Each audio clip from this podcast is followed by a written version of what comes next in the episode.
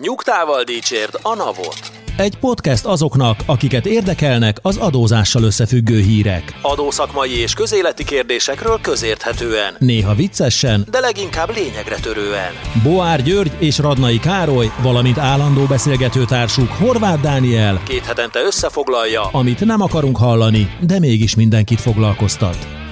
Sziasztok, kedves hallgatók! Üdvözlünk titeket ezen a szép őszi napon, bár inkább nyárias még az idő. Állandó szakértőinkkel, Radnai Károllyal. Sziasztok! És Boár Györggyel. Sziasztok.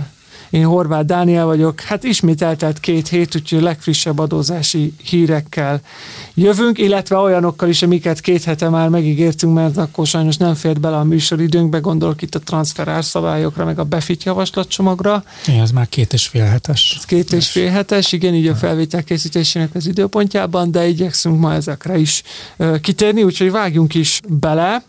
A magyar cégek felkészületlenül várják a karbonvám bevezetését. Október 1-én Magyarországon is elindult a CBAM rendszer, vagyis az uniós kibocsátáskereskedelmi előírások kijátszása elleni rendszer. Ez 2025 végéig konkrét fizetési kötelezettséget még nem jelent, de adatszolgáltatási és adminisztrációs kötelezettséget igen a hazai importőr cégekre és a vám ügynökökre. Megint a magyaros történet lett ebből, hogy itt van egy uniós direktíva, amit implementálni kell, aztán nem sikerült implementálnunk. A karbonvám az majd 2025-től működne, most elvileg csak jelentéstételi kötelezettség van, hogy az unió össze tudja szedni az adatokat, és ez alapján meg tudja állapítani, hogy mekkora a kitettsége az uniónak a tekintetben, hogy azok az áruk, alapanyagok, amelyek bejönnek, azok mennyire szén-dioxid kibocsátás intenzív iparágakból jönnek be, és nyilván akkor ez szerint állapítanák meg a karbonvám összegét, viszont mivel, hogy nem sikerült Magyarországon jogszabályt alkotni, ezért hát nem nagyon van arra mód, hogy megfeleljünk az uniós direktívának, ami azért furcsa, mert hogy egyébként meg szankció van, tehát hogy aki nem ad jelentést, azt elvileg lehet szankcionálni. Ráadásul itt van a kötelező minimum szankció, nem? Igen, 10-50 eurós szankció is lehet a benne jelentett kibocsátások után tonnánként. A visszatérően elmulasztó cégek még magasabb összegekkel számolhatnak, és majd, ha már lement ez az átmeneti időszak, amiről most itt szót ejtették, akkor még jobban megnövekednek majd ezek a bírságtételek. Számomra itt az volt a furcsa, hogy egyébként magyaros a történet, de most ez épp nem csak magyar, hanem azt írja kollégánk a rendkívül jó cikkében, ami a Telexen jelent meg, hogy Európai Uniós szintű probléma a belső szabályozottság hiánya. Tehát kicsit nekem most ez olyan szituáció, mint hogyha nem csak a gazdálkodók nem készültek volna fel, hanem a szabályozók se készültek volna fel arra, hogy most mi történik. Az EU szeretne valamit, de mintha a tagállamok meg vagy nem szeretnék, vagy ők maguk sem készültek még fel erre. Vagy de annyira meglepetésszerűen érkezett ez a szabályozás, hogy tavaly előtt nyáron már mi foglalkoztunk a podcastban, 2 évvel ezelőtt foglalkoztunk ezzel, hogy azért nem lehet azt mondani, hogy a semmiből került elő ez a szabályozás, és mindenki tudta, hogy jön. Meg egyébként ez Magyarországnak is ugyanúgy érdekel, tehát hogy ez nem arról szól, hogy azt most Brüsszelben kitalálták, és nekünk csak nyűg, hanem ez azért alapvetően Magyarországnak is érdekel, hogy egy ilyen adatszolgáltatás el tudjon indulni, és hogyha ebből vannak bevételek, akkor uniós szinten, akkor ebből a Magyarország is részesülne idővel. Ugye egyedül a lengyelek voltak, akik ugye megpróbálták ezt a dolgot megtorpedózni. Vagy igen, mondván, hogy ez adójellegű intézkedés, és hogy teljes többséggel kellett volna dönteni róla, és ehelyett környezetvédelmi intézkedésként vezette be az EU, és egyszerű többséggel. Igen. Tehát, hogy Magyarország még nem szólt, hogy őt ezzel, neki ez nem tetszik, ehhez képest aztán nem készült el a végrehajtási rendelet, úgyhogy nem lehet nagyon adatot szolgáltatni, vagy hát biztos, hogy lehetne valamilyen módon, trükkös, megkerülős módon, de hát ugye ez meg nem várható el a gazdálkodóktól, hogy ők találják ki a rendszert. De még egy csomó időnk van, nem? Mert 24 januárjában kell csak, tehát ez még 3 hónap. Ja, hát igen, ez egy kicsit olyan, mint az új termékdíj bevallás, ami szeptember 27-én jelent meg, úgyhogy szeptember 30-áig terjedő időszakról már azon kell termékdíjat bevallani. Igen. De hogy nem csak a végrehajtási szabályozás várat magára, hanem az EU rendelet szerinti illetékes tagállami hatóság kijelölése sem történt még meg. És akkor most így magam elé képzelem, hogy ülnek a miniszteri értekezleten, és megy a pingpong, hogy na ezzel ki akar, vagy ki fog foglalkozni. Érdekes kérdés lehet egyébként, hogy Magyarország nem egyedül van ebben a felkészületlenségben, hogy vajon mi az oka annak, hogy ennyire nem lépett senki ezzel kapcsolatban. Lehet ez egy ellenállás, vagy ellenérdekeltség, vagy egyszerűen az, hogy mivel, hogy közvetlenül pénz még nem származik belőle, ezért mindegy, majd megoldjuk valamikor, úgy igazából különösebben bajunk nincs belőle, vagy a harmadik az, hogy mindenki utálja ezt a dolgot. Mert hogy egy iszonyú adminisztratív valami, amivel foglalkozni kell megint. Igen. És egy olyan időszakban, amikor ömlik ránk, az egyébként is. Én szerintem ez van, hogy annyi minden ömlik rá. De egyébként tehát az EU is megőrült, tehát hogy így egymás után dobálja ki a javaslatokat, tehát hogy máskor 3-4 évente jött ki egy ilyen horderejű javaslat, most meg így évente 3. Tehát nem hogy itt ugye most csak ebben az adásban fogunk 3 dologról beszélni, igen. 2-ről még ezen kívül, tehát hogy ezek az novumokból azért van elég, és ugye a cégeknek meg azért egyáltalán nem hiányzik az újabb jelentéstételi kötelezettség. Ugye csak a hallgató kedvéért megint átismételve, hogy itt ugye arról szól a dolog, hogy a CO2 kvóta kereskedelem miatt nagyon sok iparágára állt arra, hogy egyszerűen outsourcolta a környezetterhelő iparágait, tehát mondjuk az acélgyártást, alumíniumgyártást, tehát ami nagyon sok energiafelvétel és széndioxid kibocsátással járt, kivitték mondjuk Ukrajnába, Szerbiába, Kínába, bárhova, és aztán a termékek formájában pedig visszaimportálják. Lényegében nem oldott meg az EU azon kívül semmit, mint hogy versenyképtelenné tette ezeket az iparágait, és ezt a helyzetet próbálna orvosolni azzal az EU, hogy akkor most a termékekben megpróbálná felmérni, hogy mennyire energiaintenzív volt az előállítás, és azok, amik nagyon energiaintenzív előállítás módján jönnek létre, azokat megadóztatja. De nem tudja, hogy mennyivel, tehát hogy el szeretne most információkat gyűjteni, és ugye ezzel a jelentéstételi kötelezettsége ugye 3 baj van. Az egyik, hogy a cégek többségének, mivel ugye erről semmilyen tájékoztatás nincsen, tehát azon kívül, hogy mondjuk mi az Andersenben hírleveleket küldözgetünk, nagyjából meg még pár tanácsadó valószínűleg foglalkozik ezzel a dologgal, hogy ilyen hivatalos tájékoztatás nincsen, tehát az ügyfelek azt se tudják, hogy ilyen kötelezettségük van. Tehát nem tudják, hogy egyáltalán milyen termékekre vonatkozik, utána nem tudják, hogy milyen bevallással, vagy hol kell ezt a jelentéstételt megtenni, és a harmadik a legnehezebb, tehát hogyha meg ezt a 2-t megugranánk, hogy hogyan kell kiszámolni, mert hogy egyáltalán nem könnyű. Tehát hogyha én most egy csavart, vagy bármilyen alumínium elemet én beimportálok, elvileg nekem meg kellene tudni határozni, hogy akkor ennek milyen komponensei vannak, mi a súlya, és akkor ez alapján valamit ki kellene tudnom számolni.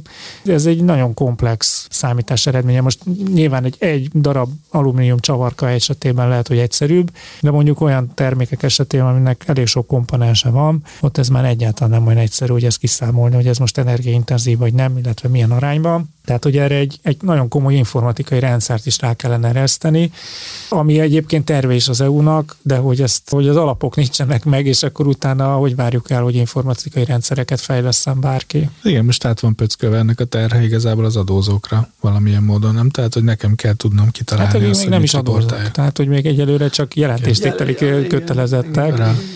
Még azt se tudjuk, hogy adózó lesz belőle, és hogy milyen mértékben. De hogyha valami annyira bonyolult, hogy 3 évig kell készülni rá, akkor hogy lehet azt így, kicsit szerintem ilyen kódolt volt ez a kimenetel, hogy információkat nem adunk hozzá eleget, nem adunk hozzá egy szoftvert. Attól függ persze, hogy hogyan nézzük, mert ugye elvileg ez 25-ben fog indulni, vagy 25 végéig tart a felkészülési időszak. Tehát igen. Azt is mondhatjuk, hogy hát akkor a felkészülési időszak az szarul indul. Indult, de hogy még van de legalább van szankció. Tehát az van, csak nincs hatóság, aki kiszabja. Majd visszamenőleg, majd. Üres halmaz. Majd elévülési időn belül. Valahogy. Úgyhogy ennyit tudunk. Ezzel kapcsolatban természetesen jövünk a frissebb hírekkel, reméljük lesznek. De hát sláger témánk következik, EPR továbbra is, hát lázas készülődés zajlik a gazdasági szereplők körében, mert itt aztán viszont már egy éles kötelezettségről van szó. Viszont az EPR rendelet is hetente újabb és újabb változásokon esik át. Ez a műsorunk sem lehet kivétel abból a szempontból, hogy ezt elemezzük. érezzük, hiszen könnyebb díjátalányra váltani a gépjárműipar szereplőinek. A múlt héten lépett hatályba egy újabb kormányrendelet, ami hozzányúlt a kiterjesztett gyártói felelősségi rendszert szabályozó rendelethez, és több módosítás között a legfontosabbként azt érdemes róla kiemelni, hogy a gépjárműipari szereplők lobbija is célba ért, és az eddigieknél lényegesen könnyebben fogják tudni a díjátalányt alkalmazni. Hogy miért jó ez? Adminisztrációs szempontból mindenképpen nagy könnyítés, mert nem komponensenként, tehát gyakorlatilag alkatrészenként kell nyilvántartást vezetni, meg meghatározni a kiterjesztett gyártói felelősségi díjat, meg ehhez kapcsolódóan adatot szolgáltatni, hanem gépjármű mennyiséghez kapcsolódó átalányt fizethetnek majd. Ami hát nagyon hasonlít ahhoz, ami a borászattal történt. Igen. Ami egyébként szerintem egy jó, tehát hogy egy jogszabály az elején nem lehet tökéletes, és ez tök jó dolog, hogyha utána a praktikus javaslatokat meghallgatják és beépítik. Ugye a borászatnál ott azért kicsit félrement a dolog, mert ott nem feltétlenül csak praktikus javaslatok voltak, hanem ott a bor szakrális jellege miatt kellett. Igen, hogy ott igazából az volt a javaslat, hogy ne legyen rajta, vagy ne annyi. Tehát az, hogy ne komponensenként kelljen méricskélni, hanem nyilván most, ha egy gépjárműt importálok, annak előre jól kiszámolható, hogy milyen alkatrészei vannak, milyen komponensei vannak, és akkor azt egybe kelljen csak gépjárművenként megfizetni. Szerintem ez egy tök jó változás. Nekem nem mélyültem el a szabályba, úgyhogy segítsetek, nem feltétlen egyértelmű, hogy ez most gépjármű típusonként lesz majd az átarány megállapítva, vagy pedig... Gépjármű kategóriákra, tehát van M1, N1, van háromkerekű, kivéve a motoros tricikli, és akkor még ezen belül még az különíti el a kategóriákat, hogy elektromos hajtású, vagy hibrid hajtású, vagy hagyományos hajtású. És afrikai, vagy európai... Igen. Elbírja ezt. De hogy ez ennyire le lesz egyszerűsítve, hogy gépjármű kategória. Igen. Tehát, hogy ez iszonyú könnyítés. Igen. De ez rettenetesen nagy könnyítés. Hát hogyne? Hát a gépjárműgyártóknak egyébként ugye a termékdíjhoz hasonlatos. Hát ehhez képest a borászatok, tehát az semmi. Ugye ott meg palackonként kell, tehát az se sokkal...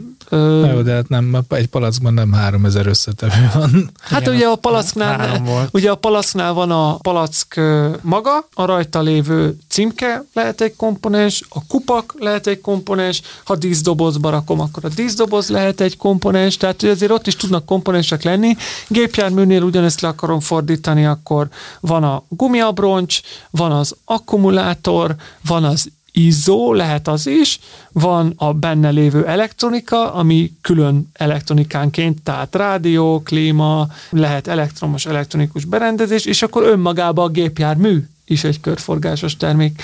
Ugye ehhez képest az átalány az annyiban egyszerűsíti a dolgot, hogy a gépjárművek mennyiségéhez lesz kötve a díjátalány mértéke, és akkor az lesz ilyen módon. Tehát annak, hogy ez most éppen melyik márkájú autó, annak nem lesz jelentőség. A 800 kilós Fiat 500-as, vagy nem tudom, a 800 kilósá, illetve a 2 tonnás 6-os BMW, akkor ez, ha jól értem, ugyanannyi lesz. Az. Hát ugye a hajtás függvényében lehet még eltérés, de amúgy... Lehet, hogy egyébként mondjuk tényleg nincsenek. Hát, nekem az érdekes ez, mert hogy én azt gondolom, de lehet, hogy nem értek eléggé ez a dologhoz, hogy azért az alkatrészek egy bizonyos szintig egészen jól trekkelhetők egy autóban. Szerintem az autógyártóknak legalábbis az összeszerelés szintjén valószínűleg megvan az informatikai rendszer ahhoz, hogy meg tudja mondani, hogy ehhez az alvásszámú, vagy nem tudom melyik autóhoz ezt a lámpát, ezt a nem tudom kormánykereket, és ezt a nem tudom sebváltó gombot építettem be, mert hogy trekkelem a beszállítót, trekkelem a terméket. Tehát, hogy amit ki akarok a dologba hozni, hogy tök jó, hogy van egy ilyen könnyítés, de hogy mennyire volt ez indokolt vajon. Azért annyit hozzátennék, hogy a díjátalány az kilós lesz. Tehát, hogy lesz egy gépjármű mennyiség, hogy én 1200 darab M1 kategóriá járművet, de ha az én 1200 darabom egyenként 2 tonnás, akkor a díjátalány 2 tonnával lesz felszorozva. A 800 kilósnál meg 800-dal lesz felszorozva a díjátalány. Tehát, hogy ilyen szempontból van különbség abban. Még a gumiabroncsnál is, értem, tehát, hogy a díjátalány akkor az szerint lesz megállapítva, hogy milyen abszolút tömege az gépjárműnek. Valószínűleg az általány azért abból szempontból mindenképpen jó, hogy amikor te mondjuk rendelsz egy bizonyos Volvo XC90-et, akkor azt a Volvo XC90-et azt 46 fajta konfigurációval tudod megrendelni, kiskerékkel, nagyobb kerékkel, hibriden, tudom én, és hogy nyilván akkor annak csomó komponense változhat. De ez mind trekkelhető. Hát igen, csak nem biztos, hogy a gyártónál ezek mind napra az importőrnél napra készül, meg vannak az információk. Lehet, hogy nem. Nem értem meg hogy már iszonyú bonyolult, tehát hogy tényleg nem tudom, x ezer darab alkatrészből áll egy autó, tehát én ezt értem. Nem tudom, van egy olyan érzésem, hogy van ez a gyártói felelősség rendszerünk, aztán mivel rohadt bonyolult lett, ezért keressük az egyszerűsítést, és akkor a cél az meg ilyen, egy ilyen így mozog egy kicsit számomra, tehát hogy ezek szerint akkor nem mindegy, vagy elméletben nem mindegy, hogy az a 2 tonnányi autó az miből van összerakva, nem? Elvileg nem kellene, hogy mindegy legyen az EPR-díjnek a szempontjából, meg a körforgásosságnak a szempontjából, de gyakorlatban mindegy lesz, mert igazából az lesz az érdekes, hogy belső égésű vagy nem belső égésű, meg hogy hány tonna. Most nagyon egyszerűsítettem, de hogy... talányt alkalmazza. Hogy 80 előtt vagy 80 után gyártott, annak lesz még jelentősége. Én gondolkodtam, hogy ennek miért van jelentés? Ez mitől olyan bűvös az 1980? 8, nem tudom, lehet, hogy a hajtásokban van valami, ennyire nem vagyok szakértője. Oldtimer, ez 30 év, nem? Vagy 20 év? Ez már 43 év a 1980. Viszonylag kevés olyan lesz, amit 80 előtt gyártottak, és most fognak rá EPR-t fizetni. Azok tényleg ilyen veterán autók, amiket beszereznek import, és akkor itt országon belül vagy saját célú Van ilyen autóklub, aki ezzel foglalkozik, akkor nekik fel kell kötni a gatyaszt? Hát nekik másik KF kódot kell majd meghatározni. Ha nem alkalmazzák a díját. Mi volt az a változás 1980-ban technológiában? Az acél más lett. Nem tudom. Lövésem sem. Na, lényeg, hogy kis emlékeztető, hogy ugye az első bevallási időszak az szeptember 30-ával, vagy az első negyedév letelt, és akkor október 20-ával kell majd ezeket az adatszolgáltatásokat teljesíteni. Termékdíjról nem akarsz ventilálni? Hogy termékdíj... Ne tél fel a sebeket. Lehetne, de aztán meghagyom a következő adásra, mert különben megint nem fogunk a transzferár szabályokról beszélni. Pedig szegények már legutóbb is hányattatott sorsban részesültek, úgyhogy most tovább is evezünk rájuk az uniós szintű transzferár szabályokra, amelyeket az Európai Bizottság 2023. szeptember 12-én tett közzé. Ez egy harmonizálást célzó jogalkotási javaslat, amelynek az a fő motivációja, hogy egységesítse és átláthatóbbá tegye a transzferárszabályokat, megakadályozva az adóoptimalizálási lehetőségeket, és biztosítva a kettős adóztatás kockázatának a mérsékelését. Az érdekes, hogy a transzferáról kb. 30 éven beszélnek az Európai Unióba, és 30 évig teljesen jó volt, hogy az OECD modellegyezményre, meg az OECD-nek a guideline-jaira hivatkoztak, és ezt ilyen többé-kevés minden adóhatóság magára nézve kötelezően elfogadta, és sztenderdeket is szerint alakították ki, hogy én szerintem itt a globális minimumadó miatti fellelkesülés, hogy az OECD guideline-ból csináltunk egy direktívát, hogy ezt vették át, hogy akkor most a transzferáról is csináljunk. Így nagyon érdekes, hogy viszont ilyen alapvetően újszerű dolgokat tettek be ehhez képest. A legmeghökkentőbb az az, hogy 25% lesz a kapcsoltság, és nem 50%. Mert lehet, hogy eddig is néhány tagállamban így működött, de azért alapvetően a kapcsoltságot azt az ötna többségi befolyásszerzésre értették. A relatív többségi vagy kisebbségi befolyásszerzésre nem nagyon.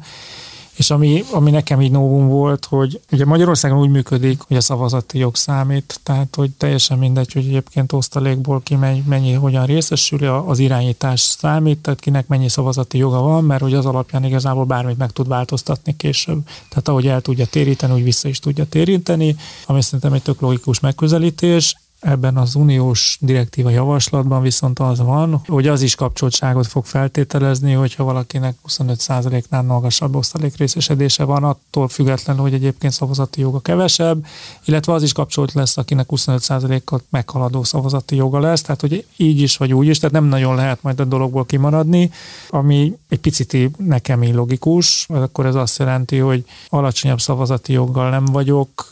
Na mindegy, nem akarok belemenni a dologba, de hogy szerintem nem fog zárni a kört, tehát így olyan fura módon bizonyos cégek az egyik fele ki fog maradni, nem lesz kapcsolt, a másik fele meg kapcsoltnak fog minősülni ugyanabban a tranzakcióban. Nekem ez egy picit ellenmondásos, illetve hát, hogy a kiigazítás módja, hogy itt próbálják egységesíteni, ami egyébként egy jó dolog, hogy az EU-n belül megpróbálnak valami egységes, harmonizált rendszert kitalálni arra, hogy hogyan kell az adóalapokat kiigazítani, tehát hogyha az adóhatóság az egyik tagállamban megállapít valamit, akkor erre reagálnia kelljen a másik tagállamnak is, és akkor ott, ha valaki mondjuk Magyarországon a NAV azt állapítja meg, hogy alacsony a transferár, és ezért megnöveli az adóalapot, akkor erre a másik tagállamban reagálni kell, amitből valószínűleg akkor el tud indulni egy diskurzus, hogy egyetért vagy nem ért egyet, és akkor nincs az a vita, hogy kétszeresen fizetik meg az adót, de hogy az az érdekes, hogy az önellenőrzést nem látjuk. Tehát ugye van egy olyan mechanizmus, ha az adóhatóság egyik oldalon megállapít, akkor a másik adóhatóságnak erre reagálnia kell, meg arra is van egy mechanizmus, hogy az adózók szimmetrikusan eldönthetik, hogy ha az általuk közösen alkalmazott árak azok eltérnek a piaci ártól, akkor valaki fölfele, valaki lefele megmódosítani fogja az adó alapját. Viszont két dolog nincsen elvarva. Az egyik, hogy mi történik az adóbevallás követően. Tehát, hogyha én rájövök, hogy mégse jó az ár, akkor utólag ezt hogyan tudom szimmetrikusan megtenni. Nem tudom, miért a javaslatban erről nincsen szó. Illetve mi van azzal, hogy mások a bevallási határidők. És az egyik fél beadta a bevallását, és nem tért el, nem módosított adóalapot, majd utána mondjuk klasszikusan egy magyar, majd utána jön egy olasz, egy német, akinek is jó fél évvel később kell bevallást tennie, és akkor ő már módosítani szeretne, és akkor mondjuk lefele-fölfele, akkor nem tudja a magyart bemódosítani. Ezeket a dolgokat így nem nagyon kezeli, és ebből szerintem még rengeteg kérdés haliba lesz. Hát a jó hír, hogy még megírhatod az észrevételeket szerintem valahova, ha nem más, akkor nálunk a kommentmezőbe, de hogy ugye 25 december év végéig kellene. Brüsszelben is, nem kell megírnom. Ez a podcast Brüsszelig elhaladszik. Tehát ugye 25 december 31-ig kell implementálni ezt, szóval ugye most még egy jogalkotási javaslatról van szó, tehát hogy ez még azért van idő csiszolni ezen a dolgon, de azért egy érdekes, hogy mondjam, indikációja itt a jogalkotás menetének, hogy azért nem feszegettél olyan rettenetesen specifikus problematikákat, tehát hogy a bevallási határidők, ez szerintem bárki, aki egyszerre két országban kellett, hogy adóbevallással foglalkozzon, az tudja, hogy nem ugyanabban az időpontban vannak általában.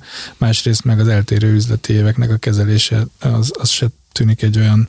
Na, szóval mit ki akarok hozni a dologból, hogy miért nem jutott ez eszükbe, mikor ezt az egészet elkezdték írni. Ez egy abszolút alapgyakorlati problematika, amivel tudni kell valamit kezdeni.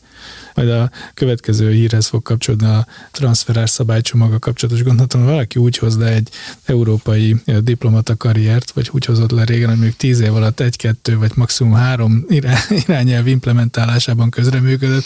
Most aki egy év alatt nem csinál 5-öt, az balféknek tűnik, hogy megváltozott a diplomata karrier. Látható, hogy folyamatos, tehát hogy nagyon-nagyon szorgalmas jogalkotás zajlik, illetve jogalkotási törekvések mutatkoznak az Európai Unión belül. Ugye első hírünk volt a karbonvám, most a transferár szabályozás, és a következő az meg a BEFIT javaslat. Várjál, de még mielőtt rámegyünk, csak még egy ilyen, tehát a hírben az nagyon tetszett, hogy ami egyébként szintén az Andersennek a hírlevelét olvastam, tehát hogy kicsit hazabeszélek, de hogy a javaslat megkönnyíti az adóhatóságok által elvégzendő kiigazítások elvégzését azzal, hogy egy úgynevezett gyorsított eljárás keretében is lehetővé válna a kiigazítás, és ugye nekünk ilyen mindenféle elképzelésünk van a gyorsított eljárásról, az Európai Unióban gyorsított eljárás 180 nap, nálunk ugye a 180 nap az a véghatáridő, tehát hogy az, ami nem 180 nap alatt nem zárul le, akkor az már nem is ellenőrzés. Itt a gyorsított a 180 nap. Van ebben az egészben, ebben az egységes transferár szabály értelmezésben, vagy szabályozásban logika, hiszen eleve ugye a transferározást alapvetően ez a cross-border, tehát a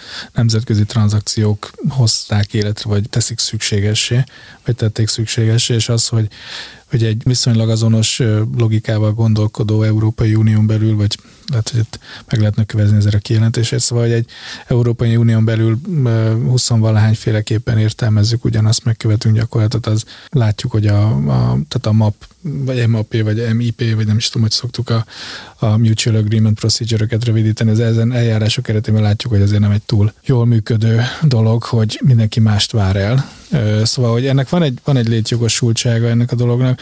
Nekem inkább az a bajom ezzel a dologgal, hogy tényleg miért 30 év várunk erre. Tehát, hogy itt van a globális minimumadó, itt van a Pillar One, itt van egy csomó minden, és akkor még jön ez is. Ez rettenetes. És akkor még a következő... Huxit, ennyi, huxit. Kell ez nekünk? És akkor még itt a BEFIT javaslatcsomag is, az Európai Bizottság ugyanis egy nagyszabású adóreform tervet hozott nyilvánosságra, ez a BEFIT javaslatcsomag, amelyik egységes társasági adó keret szabályozást vezetne be 2028-tól összhangban az OECD két pilléres megoldásával, ugye ennek második pillére a globális minimumadó. A cél, hogy a javaslatcsomag megkönnyítse a vállalatcsoportok számára az adóalap meghatározását egy új, egységes szabályozási keretrendszer bevezetésével.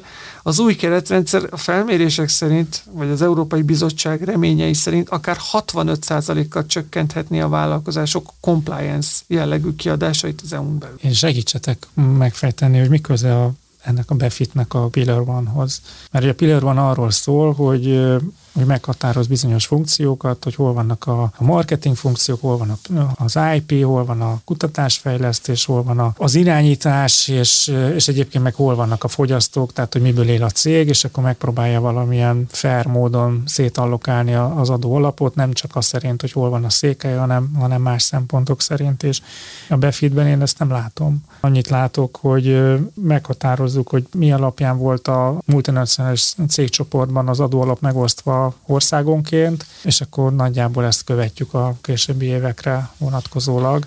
Igen, elvileg az lesz majd a mögöttes logika, hogy a BEFIT vállalatcsoport minden tagjára az összesített adóalap egy meghatározott százaléka vonatkozna, amelyet az adott vállalat előző 3 évi adózott eredményének az átlaga alapján határoznának meg. Tehát akkor mi értelme van a transferárszabályoknak? Én ezt az egészet őszintén szóval nem nagyon értem. Tehát igazából a praktikumát nem értem, tehát hogy ezt most el tudjátok képzelni, hogy egy ilyet át lehet vinni. És ez ugye csak azokra, ugye ugyanez a 750 millió, akire a CBCR is, meg a CBCR is vonatkozik. Tehát hogy ugyanarra a körre vonatkozik, hogy valaki majd világosítson fel minket, de ugye ez egyelő, tehát ugye a Pillar One-t azt értenénk, hogy abban, de ott meg minek előre rohanni, és itt szerintem nem csak Magyarország, hanem más tagállamok is írtóznak attól, hogy amikor a társasági adót el akarják kezdeni harmonizálni, nagyon eltérő mechanizmusok működnek, tehát más számviteli törvények vannak, más egyszerűen az adózás előtti eredmény már az adott országokban ugyanannak a tranzakció nyomán,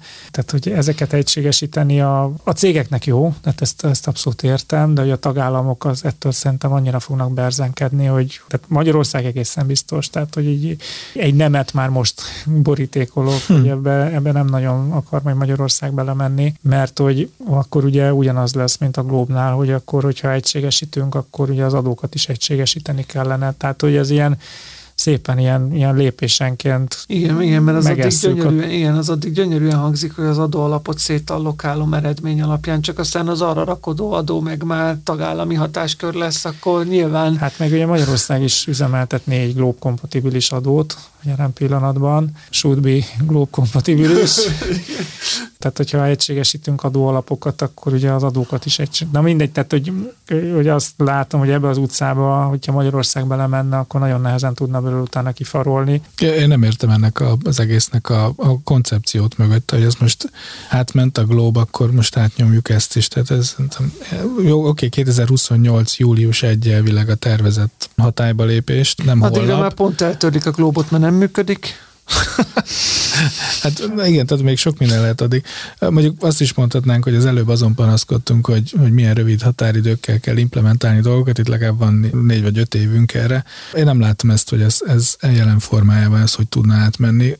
Lehet, hogy nem látom át itt az európai mozgásokat, de hogy a globális minimumadó is egy olyan adópolitikai szuverenitási kérdést vetett fel, amit mindenki azért végül lenyelt, de hogy azért rákcsáltuk egy darabig, míg le tudtuk nyelni. Ezt egyszerűen nem látom, hogy ez most ennek van létjogosultsága, vagy hogy is mondjam, megalapozottság, hogy ez átmenjen. Egyébként van egy olyan aspektusa is ennek a két hírnek így, de főleg ennek a BEFIT-nek, vagy BEFIT, nem tudom, na mindegy, szóval ennek az új gondolatnak, hogy mint hogyha az EU így ketté szedni az adózói kört, nem? Tehát, hogy vannak a nagyok, a 750 millió euró fölöttiek, akikre tök más szabályok vonatkoznak, mint a kicsikre.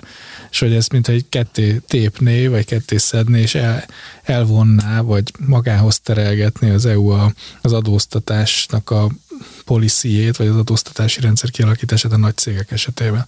Hát ennek talán több oka is lehet, hogy ezt még úgy nagyjából meg tudnám érteni, hogy a legnagyobb adóteljesítményű cégeknél a legfontosabb az EU-nak, meg a fiskális politikának, hogy proper módon jöjjenek be azok az adóbevételek, hiszen ott egy kis százalékos elmaradás is nagy veszteséget okoz. Na jó, de bocs, hogy nem hagyom, hogy végigmond, de hogy a proper módon jöjjenek be az adóbevételek, tehát hogy itt egy adóztatási jognak az újraallokálásáról van szó. Fölmerül a kérdés, hogy mi a proper mód, tehát hogyha valamelyik társaság úgy alakítja a működését, hogy az, nem tudom, Ausztriában adózzon, direkt nem Magyarországon, mondom, akkor ezt miért akarjuk felülírni, vagy hogy akarjuk ezt felülírni, vagy de oké, persze a Pillar One, Pillar Two pont erről szól. Ez megint az adóverseny létjogosultságának a kérdése, hogy az adóverseny az ugyanolyan versenynek minősül-e, mint bármely más jellegű verseny, amikor beruházásokat akarunk elnyerni. Ugye vannak adójellegű körülmények, meg vannak nem adójellegű körülmények, infrastrukturális vagy egyéb olyan ösztönzők, amik egy beruházást mondjuk egy országba el tudnak hozni. Miért pont az adó az, aminél nem lehet versenyezni? Miért pont az adóban kell annyira formalizálni, hogy ilyen szempontból teljesen mindegy legyen az, hogy te most Ausztriába, Magyarországon vagy Franciaországba viszed a beruházásodat. Ugye Magyarország az adóversenyt ezt egy fontos versenyterületnek tartja. Egyébként szerintem minden más ország is, ahol nehezebben tudnak olyan infrastrukturális ösztönzőket. Nem a társasági adó az első, aminél mi az adóverseny révén próbálunk beruházásokat ösztönözni. Hát igen, de ugye 10 éves adókedvezmények is voltak már elég régóta, szóval... Tehát ugyanazokat a problémákat látjuk itt visszaköszönni, hogy a nagy tagországok, ahol magas a társasági adó, és ezért a költségvetésükben jelentősebb tételőket rettenetesen zavarja, hogy más országok meg a fogyasztási adókra helyezték a hangsúlyt, náluk a társasági adó egy nem jelentős bevételi forrás, ezért nagyon extrán mernek belőle kedvezményeket adni, meg alacsonyabban állapítják meg az adókulcsot, mondjuk az adókulcs megállapítást ez a BEFIT nem befolyásolná, tehát egy kicsit ezt szeretnék csavarni, hogy ne lehessen akkor a mozgástér a társasági adóban. Hozzáteszem, hogy egyébként pont most már a britek kiszálltak a versenyből, de hogy azért a hollandok, a franciák, hát ők is imádtak mindenféle nagyon egyedi adókonstrukciókat kitalálni. Tehát, hogyha arról volt szó, hogy ők a saját piacukat hogyan szeretnék versenyképesebbé tenni, akkor mertek hozzányúlni, de hogy az zavarja, hogy Magyarországon 9% a társasági adó. Nominális kulcsa, effektív, az lényegesen alacsony. De ha már a fogyasztási adók szóba kerültek, akkor folytassuk is ezen a vonalon, ugye hónapok óta foglalkozunk az ÁFA bevételekkel és azoknak az elmaradásával. Nem is annyira a bevételekkel, mint inkább azoknak az elmaradásával, és hát egyre súlyosabb ez a helyzet, mert szerintem már vagy 2-3-szor mondtuk azt a kormányzati kommunikációt, hogy mindig arra számítottak, hogy a fogyasztás majd fellendül, ahogy az infláció csökken. Hát innen is jelentjük, hogy a fogyasztás nem lendült fel, mert az idén augusztusi adatok szerint 314 milliárd forint ÁFA folyt be az államkasszába, ami 14,5%-kal alacsonyabb, mint az egy évvel ezelőtti 368 milliárd forintos összeg, és ezzel idén már 4. hónapja csökkenésben vannak az ÁFA bevételek. Igen, tehát az a trend fordult meg, vagy ideig az úgy tűnt, az idei év elejéig, hogy bármeddig mehetnek, mert az infláció, az ÁFA bevételek azok dinamikusan nőnek, és aztán hát ez olyan csúnyán megborult, hogy van egy év per év alapon egy ilyen 8%-os inflációnk augusztusban, és év per év alapon egy -15% ÁFA bevétel. Tehát ha ezt az inflációval kiegazítjuk, akkor egy -30. Bizony. És ez nagyon durva. Ez azt mutatja, hogy főleg a fogyasztás, de hogy itt igazából minden szinten megrekedtek a dolgok, beruházások és minden más is, hogy mekkora gap keletkezett. Mi beszéltünk róla, hogy majd ilyen nagy tűzijátékra számítunk, és hát ugye most majd meglátjuk, hogy mekkora lesz az a tűzijáték, amit ősszel a parlamenti ülésszakon adótörvények formájában megjelenik. Október 18-ára van kitűzve az adótörvények benyújtása, tehát hogy várjuk, hogy mi lesz. Egyelőre hétpecsétes titokként kezeli mindenki a pénzügyminisztériumban, hogy milyen részletei lesznek. Részben gondolom azért, mert megy a nagy matek. És ugye, még hány extra profit adóra van? Ugye Varga Mihálynak volt 2 hete ez a bejelentés, hogy kicsit gondolkodnak a bankadó megemelésén, majd erről is fogunk beszélni. Aztán őt felvilágosították arról, hogy ő erről nem gondolkodik, úgyhogy most bejelentett, hogy akkor 1100 milliárdra nagyobb lesz a hiánycél ma reggel, tehát hogy azért az látszik, hogy a matek az nagyon nem jön ki a számok alapján, és amire számítottak, hogy itt az ÁFA bevétel az egy ilyen feneketlen kút, és bármennyit lehet belőle kimérni, hát ez most csúnyán megbukott. Hát ez annyira nem működik, hogy a 360 milliárd forintos hiányt halmozott fel a költségvetés a 8. hónapban, és ilyenre korábban még soha nem volt példa, és kritikus a kiadási oldal is, tehát nyilván a kiadások is sokban nőttek, de a bevételek maradnak el, ami egy ilyen fogyasztási típusú adózásra fókuszáló országban súlyos következményekkel jár, de mi lehet ennek az oka? Értem az inflációt, hogy az infláció emeli az árakat, ha mi ugyanannyi parizert vennénk, mint amennyit tavaly vettünk, akkor nőnie kellene az áfa bevételeknek.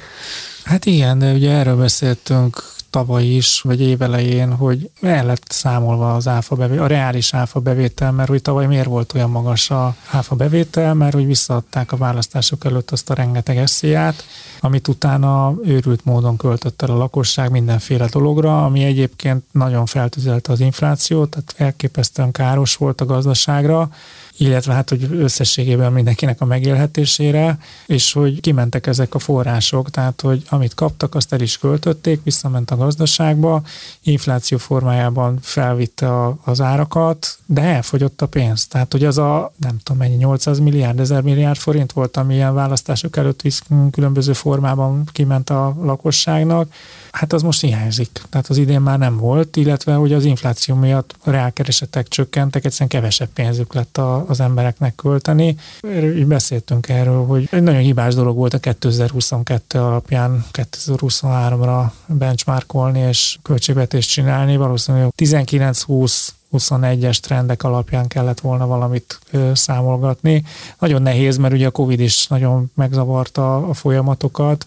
Ugye erről beszéltünk, hogy ilyen 3-4 ezer milliárdos áfa bevétel volt 6-7 éve, és most meg már 8-9 ezer milliárdos áfa bevételekről beszélünk, tehát úristen, hát ugye 2,5-3 szeresára megnőtt itt az áfa bevétel sor, hát most kiderül, hogy ez nem lehet végtelenségig folytatni. Igen, ez talán én magamban úgy fogalmaztam meg ezt, hogy az áfa bevételek növekedésének van egy egészséges kifutása, meg van egy kevésbé egészséges kifutása, és a kevésbé egészséges kifutása az, amikor az infláció miatt nőnek, és ez egy idő után el is hal, mint ahogy most látjuk, mert egész egyszerűen a reálbérek nem tudják lekövetni, és úgy tud reagálni az ember, hogy kevesebbet fogyaszt. Az egészséges az lenne, hogyha azért nőnének az áfa bevételek, mert a reálbérek növekednek, és ez nem magas infláció mellett magasabb fogyasztást eredményezne. Voltak olyan évek, amikre ez volt a jellemző, csak hogy most meg egy olyan évre vonatkozóan végeztek előzetes számításokat, ahol nem ez az egészséges áfa bevétel növekmény nem volt várható, mert olyan magas az infláció, szóval lehet, hogy tényleg ez az oka, de annak mi az oka, hogy az első 8 hónapban 700 milliárd forinttal haladják meg a tavalyi összeget, a kiutalási kérelmek, az áfa kiutalási kérelmek, ez 18%-os növekedés. Hát a kamat. Egyértelműen annak a számlájára írom, hogy 18%-kal lehet, vagy most már nem lehet, de hogy mit tudom, voltak ilyen időszak, amik 18%-kal lehet. Bőven 10 plusz százalékkal tudod betétben tartani, vagy akárhol. Hogy egy ideig az ment, hogy ott hagyjuk az NAV-nál, aztán majd lelakjuk, de ilyen kamatszintek mellett több 10-100 millió forintokat egyszerűen botorságot hagyni. Tehát inkább végigcsinálunk egy kiutalás melletti ellenőrzést, de ide a lóvét. Nekem az jutott ezzel kapcsolatban eszembe, az első gondolatom nekem is az volt, hogy inkább náram romoljon, tehát visszakérem, mert hogy drága ott tartani. Másik meg az, hogy gondolkodtam azon, hogy én miért hagynám ott az áfát. Ugye azért, mert hogy mire visszakapnám, addigra úgyis be kell fizetnem. Tehát, hogy le fogom lakni biztosan. Az merült fel bennem, hogy nincs mögött egy olyan gondolat, hogy már nem vagyok benne biztos, hogy ezt a túlfizetést le fogom lakni. Tehát, hogy lesz annyi fizetendő áfával. De ez egy nagyon negatív. Hát ez nagyon negatív, tehát ez igen. Azt jelenti, hogy én nem fog fölhalmozni annyi fizetendő adót, amivel igen. Ezt valamikor le tudom lakni. Tehát mert biztos van egy olyan, hogy egy-kettő iparágban, ahol ilyen nagyon nagy beruházások vannak, mint amilyen autóipar, el tudom képzelni egyébként, hogy ugye aki exportra termel, hogy teljesen értelmetlen, mert nem lesz belföldi áfája, tehát neki ezt vissza kell igényelnie, és mondjuk egy BMW beruházás, vagy itt a környező akkumulátor beruházások, ha elindultak. Most nem tudom, hogy elindultak egyáltalán, de ugye ezt el tudom képzelni, hogy ezek olyan volumenek, ami azért nemzetgazdasági szinten is meglátszódik, és akkor annak az áfa visszaigénylése az igencsak tudja csökkenteni a statisztikákat, de itt azért egy olyan megugrásról van szó, amire annál többet érzek, mint hogy egy-két exportintenzív iparág beruházása ezt meglökte volna. Ez is okozhatja, az alapvető likviditási problémák is okozhatják. Tehát lehet, hogy eddig nekem nem okozott likviditási problémát az, hogy így kezeltem az áfát, bent hagytam, lelaktam, és lehet, hogy most egy olyan kérlezett szituációban vagyok, ahol minden forintot meg kell számolni kétszer, és egyszerűen azért kérem ki, mert cashflow-ban nem bírom el. Ami nyilván hát nem annyira egészséges, hogyha idáig fajult a helyzet, meg hosszú távú prognózisban nem annyira előremutató. Nem azt jelenti, hogy a folyószámlán kell hagyni a túlfizetéseket, de az, hogy tömegével vállalják fel a cégek a kiutalás előtti ellenőrzéseket akár, ami eddig a piros posztó volt, az sok mindent elárul. Reméljük, hogy racionális és nem kétségbeesett döntés. De ha már az új bankadóról volt szó, vagy hogy annak a lehetséges bevezetéséről, hát akkor folytassuk is ezzel a hírrel. Ugye Nagy Márton gazdaságfejlesztési miniszter fogadta a bankszövetség elnökségét, és köztük Jelasit Radovánt a szövetség elnökét, és hát több hírrel is beszámoltak az egyeztetésük után. A miniszter kifejezte, hogy a bankszektortól ő szerinte az előnyös helyzetéből fakadóan elvárható, hogy erőteljesebben működjön közre a hitelpiac befagyásának megakadályozásában, az egészséges hitelezés és a növekedés helyreállításában, mert hogy szerinte a bankszektorban továbbra is extra profit képződik, és akár ez új extra profitadót vagy új bankadót bevezetését is jelenthetné, de erre a pénzre a gazdaságnak jelenleg nagyobb szüksége van, mint a költségvetésnek. Kérdezem én, milyen állapotban van a gazdaság, ha 10 perc arról beszélünk, hogy rekordon van a költségvetési hiány, és mégis a gazdaságnak van nagyobb szüksége a beáramló hitelezésre? Na, ezt kiválasztolja meg. Te szoktad kezdeni. Nehéz megszólalni. Valószínűleg ennek az egész történetnek az lehetett a háttere, hogy nagyon komoly matekozás volt a pénzügyminisztériumban, hogy honnan fogunk plusz forrást. Ugye ideig nagyon szerették volna a GDP 4%-a alatt tartani a hiányt, és ez 1100 milliárd forint plusz forrás kellett volna találni, és hát ugye a fejős tehén a bankok az megint egy jól elővehető dolog, de ugye a bankokat sem lehet örökké fejni, két okból, mert egyrészt nincs. Ez egy dolog, hogy jól néznek ki, de hogy szabad likviditásuk nem biztos, hogy van. Másrészt pedig, hogyha őket teljesen lefagyasztják, akkor az egész gazdaságot le lehet fagyasztani, tehát hogyha a bankok azt mondják, hogy akkor most egy picit megállunk, akkor teljes recesszióba tud dőlni a gazdaság, és hát valószínűleg ez az, amit megéreztek a pénzügyminisztériumban is, hogy a teherbíró képessége a bankszektornak az ugye a végét járja. Nyilván itt is vannak olyan kivételek, hogy valaki többet bírna, valaki meg kevesebbet. Ennek tudom be azt, hogy ugye Varga Mihály ezt bejelentette, őt aztán elég gyorsan helyreigazították, hogy az nem is úgy van. Mondjuk Varga Mihály azt mondta, hogy adóemelésre készülnek, és ezt ugye itt adót nem emelünk, nincsen, tehát hogy vannak se megszorítás, se adóemelés, csak igazítjuk a helyzethez mindig az adórendszert. És akkor ebből úgy jöttek ki, hogy akkor viszont azt mondták most a bankoknak, hogy van egy hetetek átgondolni, hogy hogyan fogjátok jobban hitelezni a gazdaságot, ami hát egy szintén elég ilyen revolverszerű dolog, hogy na jó, akkor nem lesz adó, viszont akkor a pénzetekre más módon szükségünk van. Ugye egyszer már a pár héttel ezelőtt itt az állampapírpiac fellendítése érdekében megpróbálták a betétállományokat kicsit legombolni, és ezt egyébként a statisztikák alapján egészen sikeresen csinálták, hogy megadóztatják a betétállományt, és nem kell szószkót fizetni viszont az állampapír után, és ezzel nagyon jó lett a magyar néplélek, az abszolút így működik, hogy eddig nem, oda se figyeltem, hogy mennyit keresek, de adót nem akarok fizetni, tehát az eddig nem érdekelt, hogy 10 helyet csak 1% bevételem volt, de ha adóznom kell, akkor ezt azonnal elmegyek innen.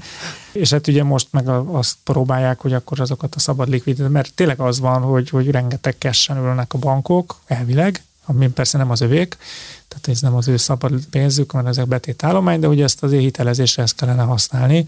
Tessék egy kicsit nagyobb kockázatot vállalni, csak hát egy recesszió közeli helyzetben azért a bankoknak a kockázatvállalási képessége is mérsékelt, hogy így mondjam. Nem, most nyilván nem akarok ilyen világvége hangulatot kelteni, mert megtettem az előző hírnél, de hogy belelovalni a bankokat egy recesszió közeli helyzetben, vagy recesszióban, a hitelezésben, tehát hogy egy bizonytalan helyzetben ráerőltetni őket, hogy hitelezzenek, hogy elsülhet jól is, de hogy végül a mi problémánk lehet, hogyha ők ezt a pénzt nem kapják vissza. Tehát, hogy, hát és itt már láttunk erre példát, amikor elértéktelenedtek a jelzálog alapok, és akkor ezáltal a hiteleknek a kiváltása is megnehezedett, hogy az mekkora szintű problémákat okozott, szóval... Nyilván az érthető meglátható, hogy drága most hitelt felvenni, már pedig az egy, mennyire ismerem a szabályokat ezzel kapcsolatban, vagy a logikát, hogy ez egy gazdasági hajtóerő, hogyha olcsón tudok pénzhez jutni, most ehhez nem tudok hozzájutni, tehát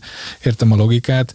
Igen, tehát hogy ez nem most a bank beteheti állampapírba a pénzét, és ezért kap 13 vagy 12%-ot, akkor nem várható el tőle, hogy kockázatot vállaljon, és 5%-on hitelezzen, igen, hanem azt fogja mondani, hogy jó, akkor 18%-on hitelezek, de ki fog felvenni 18%-on hitelt? Tehát, igen, hogy ebből igazából csak az fog, hogy megint devizakölcsönök fognak elindulni, tehát hitelezés el tud indulni, de nem forintban, megint ugye akkor devizát kell vásárolni, tehát hogy ennek számos olyan makrogazdasági átulütője lehet, amiben meg nem, ebből az utcából egyszer már nagy nehezen kijött Magyarország, nem biztos, hogy most kéne újra bemenni. Úgy tűnik akkor, hogy új bankadó nem lesz, illetve majd meglátjuk, hogy sikerül egy hét alatt fölvázolni a koncepciót, a hitelezés. Lehet, hogyha nem lesz meggyőző a bankszövetség, akkor majd még erre október 18-áig pont vissza lehet térni. Kíváncsi leszek én erre. Mai napi utolsó hírünk azonban a CHIPS adó, vagy népegészségügyi termékadóhoz kapcsolódik, ugyanis olybá tűnik, hogy a magyarokat semmi nem tántorítja el attól, hogy chipset, magyarót, illetve egyéb NETA köteles termékeket fogyasszák. Ugyan az elmúlt években többször is komoly áremelkedésen estek át ezek a termékek, többek között a NETA megemelésének köszönhetően is, amit értelemszerűen átállítanak a fogyasztókra, de ettől függetlenül a chips, édesség és snack fogyasztás gyakorlatilag nem csökken. Volt egy statisztika, hogy 2011-ben, amikor bevezették, akkor 20 milliárd forint bevétel volt, és 2022-ben pedig már 85 milliárd forint bevétel származott a chips adóból. Nagyon szép kis felhízott. Hogy felhízott, ugye? Igen. Ez is nem csak az átlagos testsúly, hanem kicsit tabudöntögető dolgot fog mondani, de szerintem ez tök jó. Tehát, hogy van egy alapvetően rossz fogyasztói szokás, és ezt megadóztatjuk, és ebből bevétele van az államnak, tehát ez önmagában szerintem nem baj. Az egész körítés a baj, tehát ugye az megint bebizonyosodott, ami a környezetvédelmi termékdíjjal és a probléma, hogy semmi közel környezetvédelemhez, tehát hogy ezek a dolgok beépülnek az árakba, fogyasztók, iparági szereplők megszokják, hozzáigazítják magukat, és utána az élet megy tovább. Tehát, hogy adókkal nem nagyon lehet letéríteni. Adók az arra jó, hogy megnézzük, hogy hatékonyan beszedem el, és akkor biztos bevételt ad. Ebből a szempontból szerintem jó a chips adó, hogy itt van egy olyan biztos piac, akik hajlandók ezt kifizetni, és ebből az államnak bevétele származik, aztán majd elkölti valahogy. Ezt az egész történetet körülötte ezt kellene, hogy ez az egészség megőrzéséről szól, meg hogy megpróbáljuk a fogyasztókat átterelni egészségesebb De nem akarják, hát nyilván a dohányzásra se akarják leszoktatni az embereket. Ha akarnák, akkor már rég sokkal drasztikusabb lépéseket tettek volna, hogy a chipszadónál is lehetne, tehát hogy be lehetne vezetni olyan, hogy cukortartalma mennyire lehet maximum egy édességnek, vagy milyen komponensei lehetnek, hát ezeket taxatív meg lehetne határozni, és akkor csak ilyen terméket lehetne a boltokba tenni, és akkor lehet, hogy sokkal egészségesebb lenne. De ez úgy nagyjából senkinek nem érdekel, viszont ez az adó, ez van. Egyébként szerintetek mi a dogmatikai háttere annak, hogy ezt népegészségügyi termékadónak és nem jövedéki adónak hívják? Mert a jövedéki adó az egy Európai Uniós definíció, és akkor ezt nem lehet beletenni, de egyébként teljesen meg nem csak megehető dolgokra vonatkozik. Ja, igaz. Még ezt tudom felhozni. De, hát egyébként teljesen igaz az van. De tehát ahogy a jövedéki adó sem szól az egészségügy finanszírozásáról. Legalább nem is állítja. Igen, na, de ezért mondtam a környezetvédelmi termékdíjat, hogy az se a környezetvédelem, nincs is környezetvédelmi minisztérium már Magyarországon, tehát hogy... Egyébként ez nagyon jól mutatja, ez a NETA, nem, hogy ez a népegészségügyi termékadó, hogy valójában azt érdemes adóztatni, amiről az emberek nem nagyon tudnak lemondani. Nyilván az alkohol, a dohányzás, tehát ami függőséget okoz, és akkor innentől már a következő gondolat, hogy mikor vannak még kávé adó? Hát a kávé, meg most még illegális termékeknek az adóztatása. Meg az EU csatlakozás előtt volt fogyasztási adó, és a kávén volt. Igen. Na, igen. Tessék, hát nyitott kapukat döngetünk, nyitott kapukat. A magyar jogtörténet, ott felszolgálja nektek a megoldást. Nyilván most teljesen racionálisan nézve, visszakanyarodunk ahhoz az általános dologhoz, hogy az államnak van egy X összegre szüksége, és azt az X összeget azt valóban be kell szedni, és azt figyelemmel kell lenni a terbíró képességre, hogy ez bizonyos, hogy objektív legyen, hogy széles legyen az adózói bázis, és hogy jól behajtható legyen, és a chipsadó az ilyen. És akkor lehet, hogy tök jó, hogyha van chipsadónk, és valami olyasmit meg egyébként cserébe el tudunk engedni, mint mondjuk a szochót, és akkor azzal meg versenyképesebbé lehet válni. Tehát, hogy egyáltalán nem tartom ezt ördögtanulónak, hogy van ilyen, csak mondom, az ideológiát ki kéne belőle szedni. Ahogy biztos, a chipsadót nem fogják eltörölni, úgyhogy egy ideig még itt marad. Milliárdos tétel. Egy ideig még itt marad velünk, leginkább csak arról lehet mostanában hallani, hogy mire fogják még kiterjeszteni, úgyhogy ezek a bevételek várhatóan még tovább nőnek majd. Mai adásra ennyi hír jutott, kedves hallgatók. Ma minden belefért, úgyhogy nincs restanciánk a következő adásra vonatkozóan, ellenben kérünk titeket, hogy tartsatok akkor is velünk, addig vigyázzatok magatokra, sziasztok! Sziasztok! Sziasztok! A Nyugtával Dicsért a NAV-ot podcast adását hallottad. Az elhangzott kijelentések és vélemények a műsorvezetők és vendégeik magánvéleményét tükrözik. A műsornak nem célja az adótanácsadás, és nem is minősül annak.